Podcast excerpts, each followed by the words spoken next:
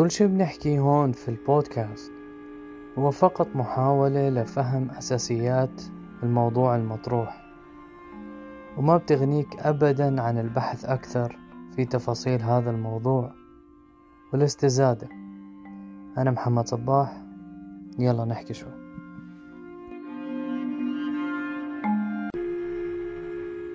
تخيل بدك تحول فلوس من دبي لأمريكا أو لأي بلد وما تحتاج بنك يكمل لك المعاملة، أو يكون عندك بزنس بدك تكبره ومحتاج أنه تقترض كمان ما تحتاج بنك.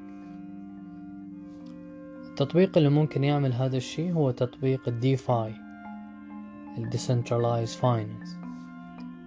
رح نحكي عنه اليوم، رح أشرحه بصورة عامة بعدين أرجع أكرر نفس الشرح بتلخيص أكتر لأتأكد أنه وصلت المعلومة بشكل جيد. خلونا نبدأ.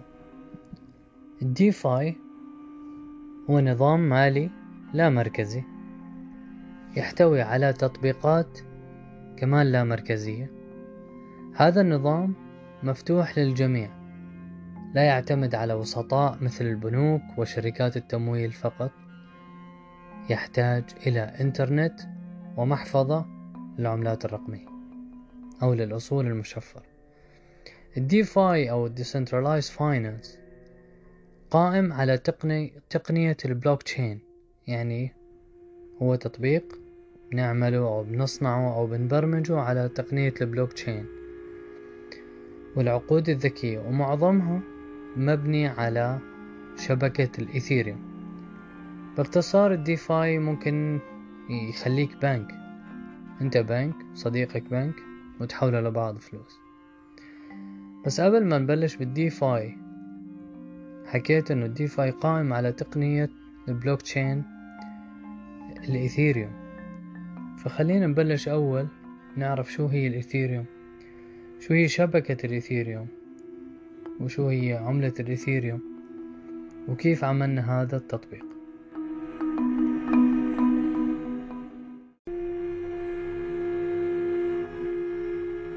من أهم الشبكات بعد شبكة البيتكوين الإيثيريوم.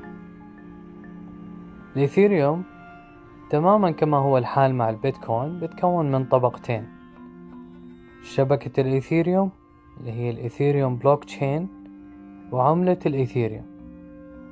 على غرار البيتكوين الإيثيريوم يحتوي على لغة برمجة كاملة تعرف باسم Solidity، يستطيع خلالها المبرمجين بناء التطبيقات على هاي الشبكة، واللي واحدة منها الديفاي اللي حكينا عنها قبل شوي. يمكنك تخيل شبكة الإيثيريوم كجهاز كمبيوتر عملاق يستطيع أي شخص الاستفادة منه أو البناء عليه. يعني الإيثيريوم اعتبرها شبكة أو مكان بنقدر نبني فيه. بنيجي أنت بدك تعمل ديفاي، تيجي بتعمله على شبكة الإيثيريوم. أنا بدي أعمل شيء اسمه تطبيق تاني اسمه NFT، باجي وبعمله على شبكة الإيثيريوم وهكذا. كل التطبيقات اللي بنعملها على شبكة إيثيريوم تستمد الأمان من هاي الشبكة اللامركزية، وكل هاي التطبيقات اللي أنا وإنت عملناها تعرف بالدي أبس أو التطبيقات لا مركزية. هذه المميزات للإيثيريوم أدت إلى تطور كبير جدا في مجال العقود الذكية أو السمارت كونتراكت. العقود الذكية بكل بساطة هي برمجة أو برمجة الكمبيوتر لتنفيذ معاملات بين طرفين بدون الحاجة لوسيط. زي ما حكيت قبل ممكن تبعت من دبي لأمريكا بدون ما يكون في طرف ثالث. ليش؟ لأنه احنا عملنا شيء اسمه سمارت كونتراكت وكتبنا بهذا العقد أو برمجنا جوا هذا العقد أنه يصير تنفيذ المعاملات بيني وبين الطرف الثاني بدون هذا الوسيط، وبنكون متفقين على كل البنود طالما طبعا زي ما حكيت أن الطرفين متفقان على البرمجة المستعملة لهذا العقد. مثال سريع على العقود الذكية آلة البيبسي أو الكوكا كولا اللي بالشارع، ثلاجة، تحط مبلغ للحصول على البيبسي، تعطيك الآلة الغرض اللي انت طلبته أو العصير، بضل لك مبلغ برجع لك إياه الماكينة من دون ما يتدخل طرف ثالث. ولو كان المبلغ اللي حطيته جوا الثلاجة أقل من المبلغ اللي مفروض تحطه، ما بتكتمل هاي العملية. طبعا آلة البيع هي مثال جدا بسيط فقط لإيصال الفكرة، أما العقود الذكية تطورت بشكل كبير جدا بالفترة الأخيرة، وأصبح هناك عدد كبير من التطبيقات اللامركزية اللي انبنت على شبكة الإثيريوم باستخدام هاي العقود الذكية. ومن أهم التطبيقات اللامركزية اللي هي الديفاي.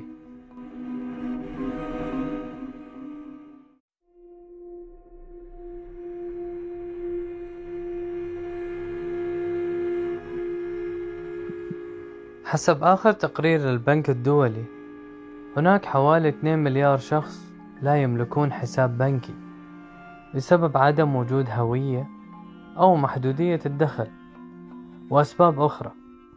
يعني مو كل الناس فيها أو عندها إمكانية تفتح حساب، فبالتالي هدول العالم محرومين من كل المنتجات والخدمات اللي بقدمها هذا النظام، على عكس النظام اللامركزي اللي هو الديفاي، بوفر لهؤلاء الأشخاص الوصول للخدمات والمنتجات المالية، بس هم محتاجين إنترنت ومحفظة للأصول المشفرة زي محفظة لامركزية اسمها ميتا ماسك.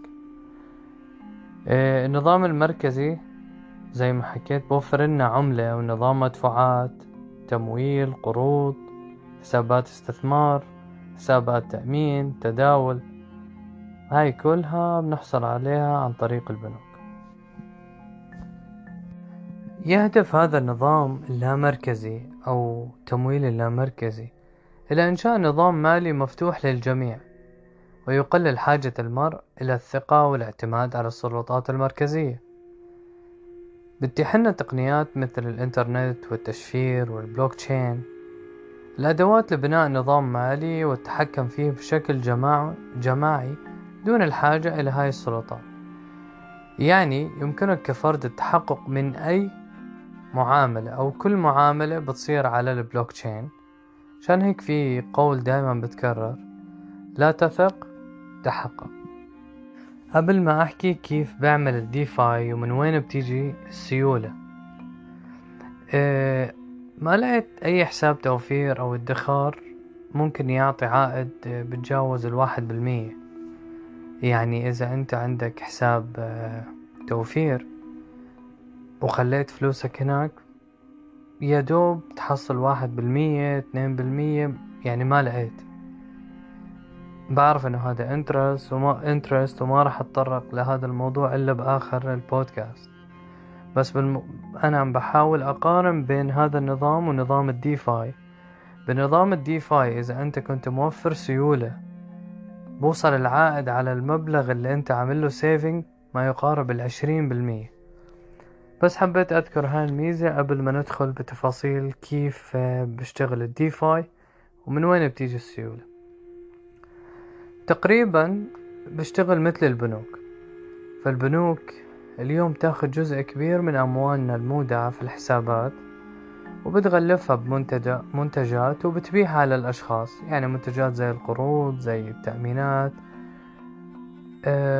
وبالكاد بعطوك أي شيء من هاي الأرباح. بل على العكس، أنت فوق أنك أنت موفر سيولة إلهم، تدفع رسوم مقابل الكثير من الخدمات. أما في الديفاي تحصل على حوائد كبيرة مقابل توفيرك للسيولة لهاي البروتوكولات. هذا السيولة توضع في أحواض تسمى أحواض السيولة أو ليكويديتي بول.